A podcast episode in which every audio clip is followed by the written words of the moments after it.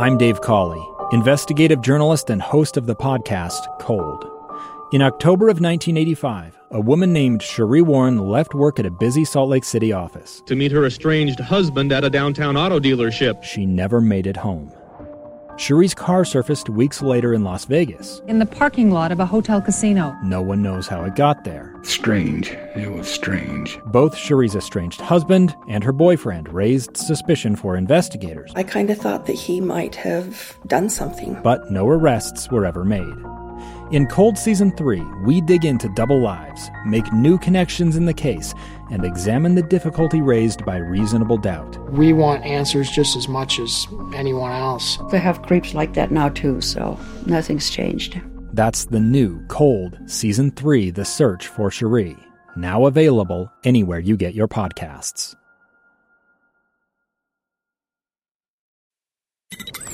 KSL's top stories on the coronavirus. I'm Maria Shilaos with your daily coronavirus update. Utah has topped 1,100 new cases of COVID 19 today. The Department of Health says that number is completely preventable because nearly everyone who is getting sick is unvaccinated.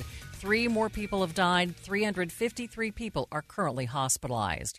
Later today, President Biden will talk about COVID 19 and vaccinations. ABC's Karen Travers is at the White House with details of what he will say. President Biden today is expected to announce that civilian federal government employees must show proof they're vaccinated, or else they must abide by stringent COVID 19 protocols, mandatory mask wearing, even in areas without high or substantial spread, and regular testing. The federal government is the nation's largest employer, 2.1 million workers across the nation. The president will also address the new mask guidance from the CDC, which he calls another step on our journey to defeating this virus. Karen Travers, ABC News, the White House. On the other side of the country, California is preparing for a fourth surge in coronavirus cases. When COVID cases rise, as they are dramatically right now, hospitalizations and deaths typically follow. In the San Francisco Bay Area, daily COVID case counts are rivaling last summer's surge. Tosan Boyo is at John Muir Health. A month ago, we had eight COVID positive patients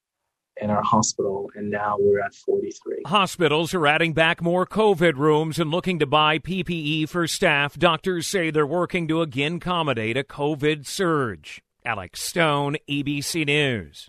Here in Utah, we are seeing two different trends in COVID numbers. One is encouraging, one isn't. KSL News Radio's Dan Bammes explains. For the second Wednesday in a row, the number of new cases was over 800. Before last week, KSL.com reports there hadn't been 800 new cases in a day since February. At the same time, Utah crossed the threshold of 3 million vaccine doses administered. Dr. Angela Dunn with the Salt Lake County Health Department urged following new CDC guidelines for wearing masks, saying they protect not just the wearer, but those like young children who can't get the vaccine. Dan Bammes, KSL News Radio. In Israel, people over 60 can now get a booster shot if they want. Israel is recommending a fresh inoculation campaign after a review by Pfizer indicated the efficacy wore off after six months and increases in cases because of the Delta variant. The country had already administered third doses to a few severely immunocompromised adults in the last two weeks. Some good COVID news vaccination numbers are going back up. As the Delta variant spreads rapidly among the unvaccinated, the CDC is reporting an increase once again in COVID vaccines administered nationally. The White House's COVID data director says for the past two days, more than 700,000 shots have been administered and more than 800,000 people have been newly vaccinated.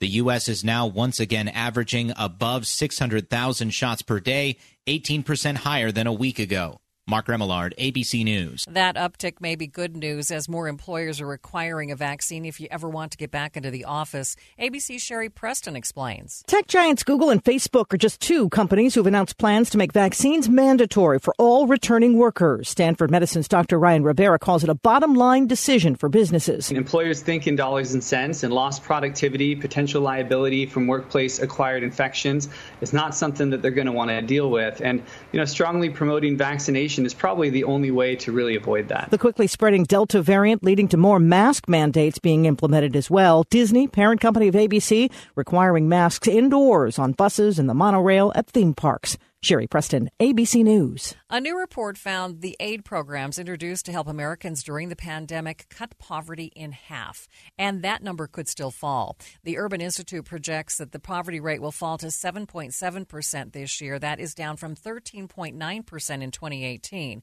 That amounts to the largest reduction in poverty the nation has seen in such a small increment of time.